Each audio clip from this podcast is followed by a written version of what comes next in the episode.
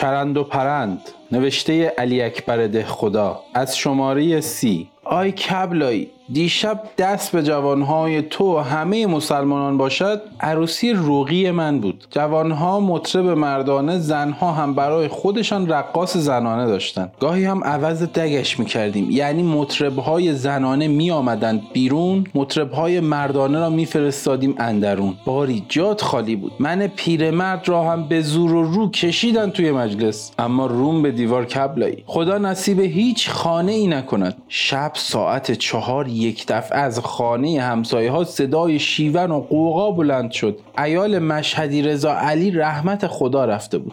دلم براش خیلی سوخت، برای اینکه هم جوان بود هم چند تا اولاد صغیر داشت. من هرچند محض اینکه زنها بدشگونی نکنند مطلب را پیچاندم و گفتم چیزی نیست. مشهدی رضا علی زنش را کتک میزند و بچه‌هاش گریه میکنند، اما خودت میدانی که به خود آدم چقدر تلخ میگذرد. درست تماشا کنید، خانه آدم عروسی به زنبشکن، خانه دیوار به دیوار ماتم و عزا. در هر حال من همینطور که توی مجلس نشسته بودم، نمیدانم از علت پیری یا محض اینکه شام دیر داده بودند یا برای اینکه خوابم دیر شده بود یا بلکه برای این هول و تکانی که خورده بودم، نمیدانم همینطور که نشسته بودم کم کم یک ضعفی به من دست داد، مثل اینکه همه اوضاعها را فراموش کردم و فکرم رفت توی نخ کارهای دنیا. ببینید همه کارهای دنیا همینطور است، یک جا جراحت است، یک جا مرهم، یک جا شادی است، یک جا عزا، یک طرف زهر است، یک طرف عسل. واقعا شاعر خوب گفته، نیش و نوش و گل و خار و غم و شادی به همند. بعد گفتم چرا باید اینطور باشد؟ خدا که قادر بود همه دنیا را راحت خلق کند، همه عالم را شیرین و دلچسب بیافریند. به جای این خارها، نبشها، غم و غصه ها، دنیا را پر از گل و نوش و شادی بکند. بعد به مرگ تو یک دفعه، مثل اینکه این عبارت شیخ سعدی که میگوید اگر همه شب قدر میشد، شب قدر هم مثل شبهای دیگر میشد، به من الهام شد. آن وقت چند تا استغفار کردم و گفتم خدایا بزرگی به تو میبرازد و بس. واقعا اگر ظلمت نبود قدر نور را کی میدانست؟ اگر تلخی نبود لذت شیرین را که میفهمید؟ پس این کارها باید همینطور باشد. کبلایی، من علم و سواد درستی ندارم، اما حکما و عرفای ما در این بابها لابد تحقیقات خوب دارند و گمان میکنم که آنها هم معتقدند که دنیا باید همینطورها باشد و پایه نظام عالم بر همین است. باری همینطور که توی این فکرها بودم کم کم در کارهای بزرگ مملکتی باریک شدم.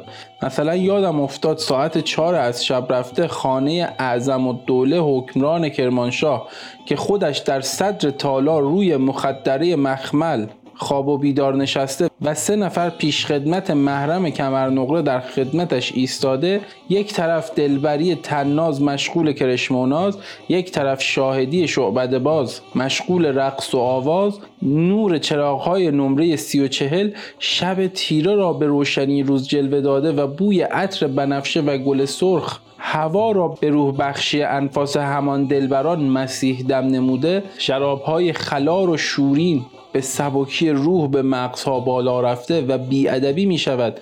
شلیته ها به سنگینی دل و جگر مقدسین در کنار نهرهای جاری تهران به قدر یک وجب از زیر شکمها پایین آمده و خلاصه آن که تمام اسباب عیش و طرب آماده و فراهم است و به قدر یک ذره منقصت در کار نیست.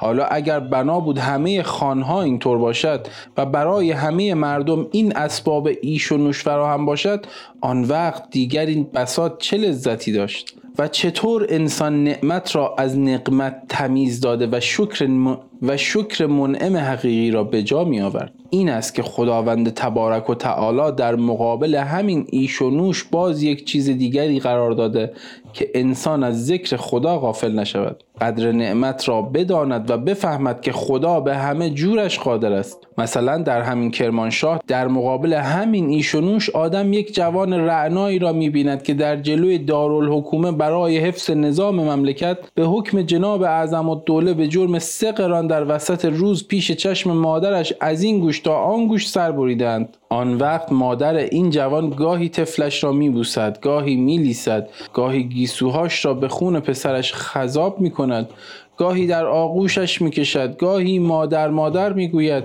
بعد یک دفعه حالش تغییر کرده، مثل جن‌زده ها شقه میکشد و سرش را به گلوی پسرش گذاشته، مثل آدم‌های خیلی تشنه خونهای پسرش را میخورد. بعد سرش را بلند کرده، مانند اشخاصی که هیچ این جوان را نمیشناسد، با چشمهای ترسناک خیره خیره به صورت طفلش نگاه کرده و آن وقت با کمال سکوت و آرامی، مثل عروسی رام که در بغل دامادی محبوب استراحت میکند، فرزندش را در آغوش کشیده در میان خاک و خون به خواب همیشگی میرود.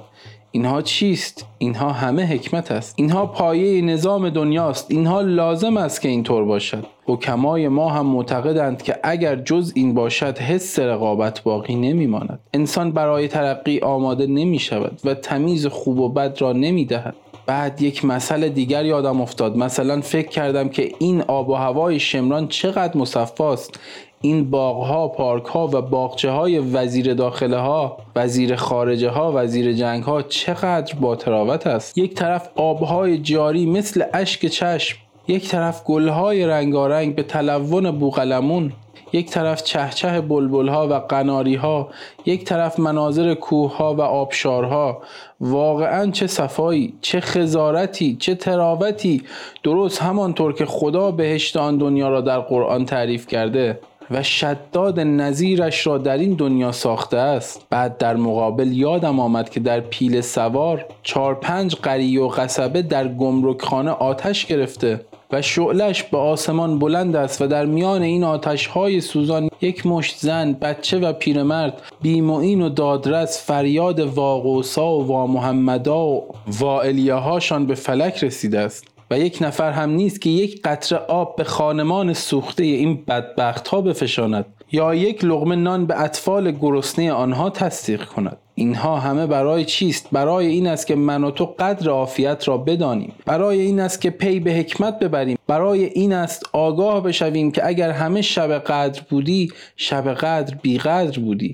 و بفهمیم که شاعر بیچاره چیزی میفهمیده که گفته است: روزی اگر غمی رسدت تنگ دل مباش، رو شکر کن مباد که از بد بتر شود. بعد یک دفعه خیالم رفت توی اندرونهای علمای اعلام و حج اسلام که مخدراتشان در پشت حجاب عصمت و عفت قنوده و در پس 7 پرده از چشم اجانب آسودند، که شعاع آفتاب هم در ساحت قدسشان نامحرم و نور ماه نیز اجنبی است. و بعد هم در خلخال 150 نفر زن.